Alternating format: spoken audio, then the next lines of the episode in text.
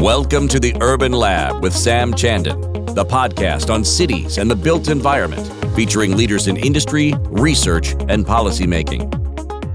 Welcome to the Urban Lab. I'm your host, Sam Chandan, the Silverstein Chair at NYU's Schack Institute of Real Estate. According to reports from the National Multi Housing Council, or NMHC, more than 90% of apartment households in the United States paid their rent in May, in full or in part. That's actually an improvement over April's rent payment rate and a much better result than many in the industry expected. So while we've seen a worst case scenario unfold in the labor market this spring, with renters likely accounting for a disproportionate share of the country's newly unemployed, it has not translated into an equally abrupt deterioration in the apartment market. That's not to say renters aren't struggling, and that we don't face the prospect of widespread housing and food insecurity in the coming months, as payroll support and household savings run out. On the other hand, demand may be strengthening for properties outside the urban core, such as single family homes for rent, as some city dwellers rethink their commitment to high density living. With me to discuss the outlook for the apartment market, I'm joined by Ivan Kaufman, founder, chairman, president, and CEO of Arbor Realty Trust, a leading multifamily and commercial real estate lender and publicly traded real estate investment trust. Ivan, thanks for joining me. Thank you, Sam, and pleasure to be here with you today. Ivan, data from NMHC show the rent payment rates for May are about 90.8% as of May 20th, and that's just slightly lower than May of 2019. With historically high unemployment, will those numbers hold up? So, first of all, I think everybody's surprised by the resiliency of the renter and their ability to pay. And when the COVID crisis uh, first hit us all, there was a tremendous amount of fear and concern as to whether renters would have the ability and the willingness to make their rent payments. And surprisingly, uh, April was extraordinary in terms of the amount of rents that were being made uh, comparable to the same time last year. And certainly May's data is even better than April. And I think this is a result of two factors the way uh, we look at it at Arbor and the way we underwrite loans and the way we understand our borrowers and our customers. First off, the programs that were put forth by the government, specifically the unemployment uh, insurance programs and the extra monies, put in many people's hands enough economics to be able to make their payments. And that was a very, very important response from the government to give people a security, despite job loss, that they'll be able to meet their obligations. Uh, and that has transferred through to making their payments and uh, keeping the number of forbearance requests down.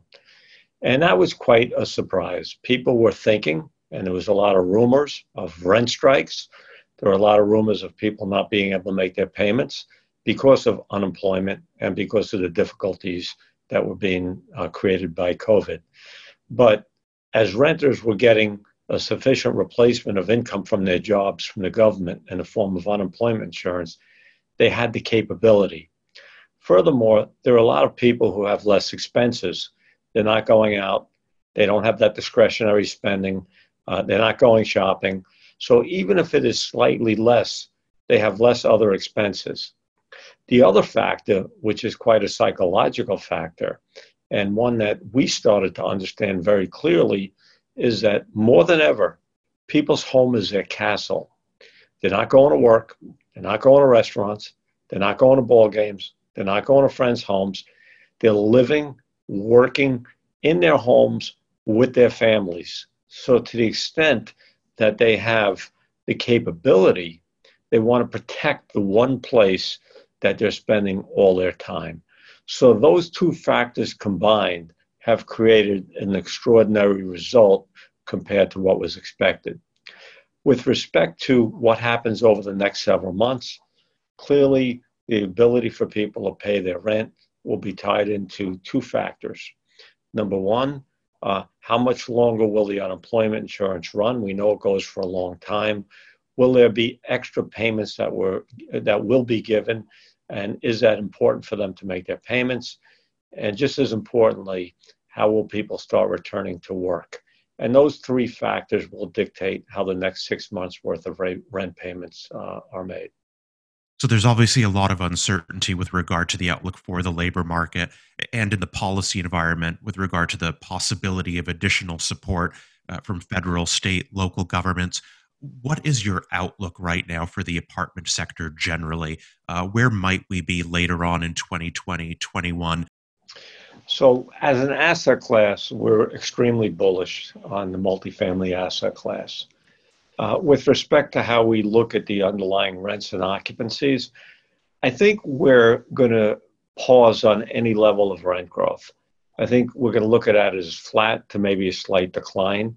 Um, and we're going to look at occupancies dropping slightly.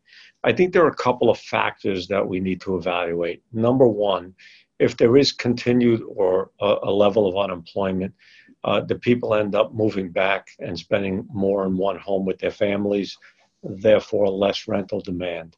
Um, are people more likely to start buying homes right now because they want out of the urban areas for the fear that there will be uh, you know a continuation of this pandemic or other type of things and do they say hey it's time to pack it up move out to the suburbs uh, and have a home so I think those are two demand factors that will affect our underwriting and lead to flat to slightly declining rent growth and a little bit more uh, in vacancy. But overall, we think the fundamentals are extraordinary. And coupled with the fact that interest rates are at significantly less levels than they were a year ago, uh, you know, to borrow on a multifamily asset, it was in the three and three quarter to four and a quarter range. Today, you're looking at three to three and a half. It's going to break 3%. So I think the values will hold up very well. And I think other asset classes have disappeared. So the investor demand for multifamily property should be strong, even with flat, slightly declining rents and slightly declining occupancies. What types of deals are getting done right now? So it's it's very interesting. Initially, um, everything kind of came to a stop, and there was a big disconnect uh, with the borrowers and the lenders. The borrowers couldn't adapt to the dislocation that occurred, whereas the lenders got hit right away. So there was a full gap. Um, in terms of liquidity in the market, I think this is very important to note. Uh, the agencies have provided an extraordinary amount of liquidity, keeping the multifamily sector very active very vibrant and very steady. And they have made some adaptations, which we'll talk about later. So there's a lot of liquidity in terms of providing, um, you know, 10-year fixed rate loans uh, on a 30-year amortization. That market extremely active for refinances. Um, with respect to transitional loans, that's a little bit more difficult. Um, I think there's not a lot of lenders providing traditional transitional financing. We're one of the only lenders in the market who are still very active. Uh, we were doing about, you know, 200 to 250 million a month in in in transitional bridge loans. We're doing about 150 to 200 million now. Our funding sources are very solid, but the type of deals we're seeing are a lot of loans coming off construction loans um, and lease up situations. Uh, the other ones we're seeing are uh, a slight loss in occupancy where they're not eligible for agency loans at this point in time. So it's mostly lease up situations uh, on the transitional side. Um, and with the drop in LIBOR, even though funding's a little bit more expensive, uh, it's not that much on a relative basis. Are, are construction loans getting done right now as well? We're not seeing many new construction loans. I think most of the construction lenders are trying to lighten their book and get rid of a lot of their loans. And, you know, in a market, it's funny how it works. The multifamily asset class is a strong one, and that's where lenders have liquidity. So they're trying to get rid of their good loans and they're stuck with their bad loans. So we're seeing a lot of opportunities right now to uh, refinance existing construction loans into bridge loans, which ultimately, once they're leased up, will become agency loans. Uh, and that's where the opportunities are. uh, you know, loans that are on the construction side, coming off the construction side and going into a transitional bridge loan. Oh, you know, as compared to you know the retail sector, the hotel sector, what you're describing is an entirely different world. Um, nonetheless, there, there must be some cases in which uh, borrowers are struggling to make rent payments. What have we seen in the market in terms of the need for forbearance in multifamily? And, and if you can actually tell us a little bit about what we mean when we talk about forbearance. So, forbearance was a very miscommunicated and misunderstood concept. People initially thought forbearance was an opportunity for them not to pay their pay their mortgages. That's not correct. Forbearance is just a deferral. You're just not able to pay today, but you aggregate your missed payments and you pay them back over time. And that's a very important concept to be understood. So it's just a delay. That means if you don't have the cash flow, um, you ask the lender for help. In most circumstances, if the cash flow is lacking, lenders will forbear those payments and tack them on either to the end or 12 months out and spread them out over a period of time. So it's not a vacation from paying rent permanently, it's just a delay. And once borrowers understand that, most borrowers want to try and make their payments. However, there are many borrowers who are trying to hoard cash, not make their payments. And that is not a good concept because if they have the ability, they should make their payments. And what you're seeing is if renters have their abilities, they are making their payments.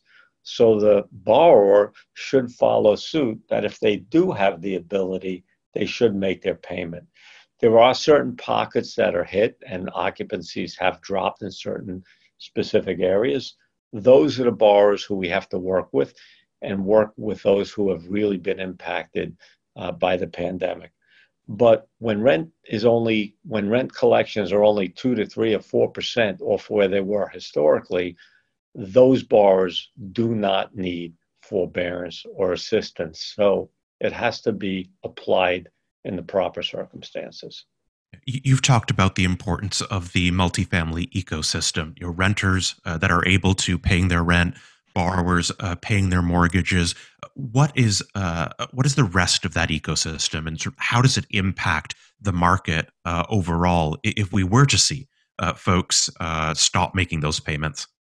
Well, it all, goes all the way through. If renters don't make their payments and uh, the borrowers can't manage their payments to their lenders, then the lenders, if they have securitization or capital issues, they can't meet their obligations, and the securitization market gets backed up and dislocated, and then there's no new lending to be done, and then values get impacted. So the chain just doesn't stop at one level; it goes all the way through and then you have a dislocated, uh, you know, functioning financing market. And if there's no financing, you know, properties can't trade. So to the extent that it starts with the renter, it goes to the borrower, and everybody's able to make their payments or make a good faith effort to make their payments, the system returns to normal and starts to function, and liquidity comes back. And you know that's where we're very fortunate um, in the multifamily market to have the support of Fannie Mae, Freddie Mac, and FHA because they don't withdraw from the market. They, they provide liquidity and the right factors and the standardization, and they don't panic. And that's why there's a lot of stability uh, to the multifamily market. And that translates back into quality housing and affordable housing.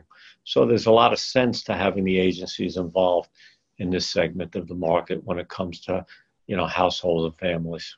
Uh, what's your sense of how smaller properties, uh, less institutional owners and borrowers uh, are performing in this market? So, we estimate generally that delinquencies on smaller properties is generally three times what it is on larger properties. And that's a result of a number of factors. Number one, you hit on it, that those are not institutional uh, borrowers. They are mom and pops. They own one, two, or three, or four assets. They don't have the financial resources uh, to overcome a short term issue. They get there eventually, but sometimes they have a hiccup. We had a couple of pro- we had one borrower um, and he had three small multifamily assets. We couldn't find him. He had corona. He was in the hospital for a month. So he wasn't able to make his payments. He got out. He was fine. Um, he needed a month or two to catch up. He wanted to catch up. He caught up. But that doesn't happen with an institutional borrower. They usually have an organization, people, um, management, the ability to communicate. So the nature of the borrower is quite different. Secondarily, if you have eight or 10 units in, in a building and you lose three renters or four renters, uh, you're losing a significant amount, maybe 30%. That may last a month, three months, or six months. You don't have a larger project and you don't have the financial wherewithal, nor do you have a portfolio of assets that bal- balance out where one wins and one loses. So the nature of the asset um, and the impact on a dislocation could be more severe. Uh, but overall, even with the dislocation, they usually get back on their va- on their feet. And when it comes to losses, which is more important on a long-term basis, we don't see the losses that much different on on a um, small balance loan as we do on a large loan. We know that those smaller properties are more likely to be outside of the densest areas of the urban core there's so much discussion right now around whether people will want to live downtown, uh, whether you know even if uh, only on the margin, people will look for lower density housing and working options. If that's the case, what does it mean for the long term demand profile for smaller properties for for the single family rental market? Well, we're very, very bullish on the single family rental market. Uh, Sam, as you know, we're a leader in that space and we do an awful lot of um, of financing for build to rent. That's one unique space where instead of building homes um, for sale, people build them specifically to rent them. Very, very strong dynamics. Uh, more occupancy for families, more long term renters. And that's a tremendous trend when people want to move out of an urban area into a suburban area, don't have the down payment, or are not ready to really firmly plant their roots. And that's a growing segment. With respect to the uh, the single family rental market for particular homes, that remains fairly strong as well as people want to move out of the urban areas into homes with their family where there's more space. And when you're locked down in your home for a month or two or three, an apartment is quite small a home is much more roomy and you can aggregate your family and you can put in your whole family from two or three different apartments. So there's going to be an increase in not only, uh, I believe, uh, people buying homes, but people renting homes as well. Oh, I, I want to come back to this uh, question uh, about uh, renters' capacity to pay. Uh, NMHC is advocating for a national rental assistance fund. Is that something that we might actually see? I'm not sure whether you'll see that or not. Um, it all depends on the unemployment insurance, how long that goes. We know it goes a long time, whether they provide a little bit of a supplement. Clearly, if you look at the results of p- people paying their rents, are they paying their rents because they have sufficient amount of money or they're dipping into their savings? That has to be evaluated the problem with a rental a rental program like that, it's very, very, very hard to administrate. Um, I'm sure you followed the fact that Arbor put together its own rental assistance program, and we put that together specifically for those who were impacted. We were able to get granular, and we're able to take our ecosystem here of borrowers and work with their renters directly and you need an infrastructure, you need an administration to do it properly. It's not that easy to do. So I think we have to watch very carefully the two factors I mentioned earlier. Um, how much does the unemployment insurance cover? If they give additional monies like they did in the first couple of months, is that sufficient um, to pay their rent? And how long does it take to people return to work? To come up with a rental assistance program, the administration would be enormous. As you know, with the PPE program, they came out in a very broad based way because it's tough to administrate. And look at how they have to pull that back. Look at the abuses. Look at how so many people who didn't need the money got it, and so many people who needed the money didn't get it. It's hard for the federal government to institute a program to get so granular and hit so many people. That's why the unemployment insurance program hits those people very well.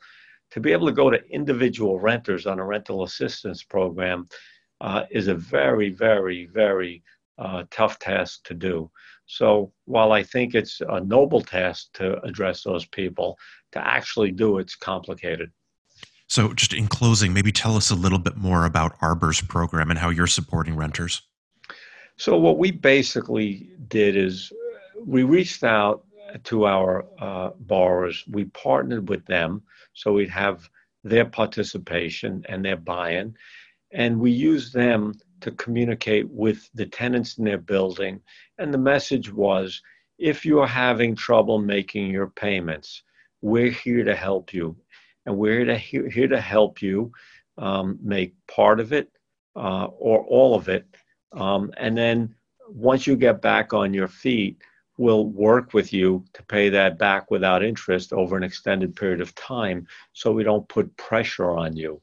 And the fact of the matter is, most people are trying to do their rental payments, but for those who don't, really welcome the opportunity because they want to make their payment. And this was an easy way for them to do it. But without the help of our ecosystem of borrowers and using their property management capability to administrate it with our tenants, it would have been impossible. But it was extraordinarily well received. Um, I personally have gotten calls from tenants um, thanking me and thanking me for that relief. And it's gone a long way to make people feel good about themselves and no, it's just a matter of time, whether it be three months, six months, a year before they get back on their feet. Uh, Ivan, you've been very generous with your time. Thank you so much for joining me. Thank you, Stam. Stay, stay healthy. Be well. That was Ivan Kaufman, founder, chairman, president, and CEO of Arbor Realty Trust. I'm your host, Sam Chandan.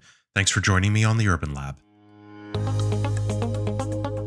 Thanks for listening to the Urban Lab. For more information about the program and our host, please visit samchandan.com slash urban lab.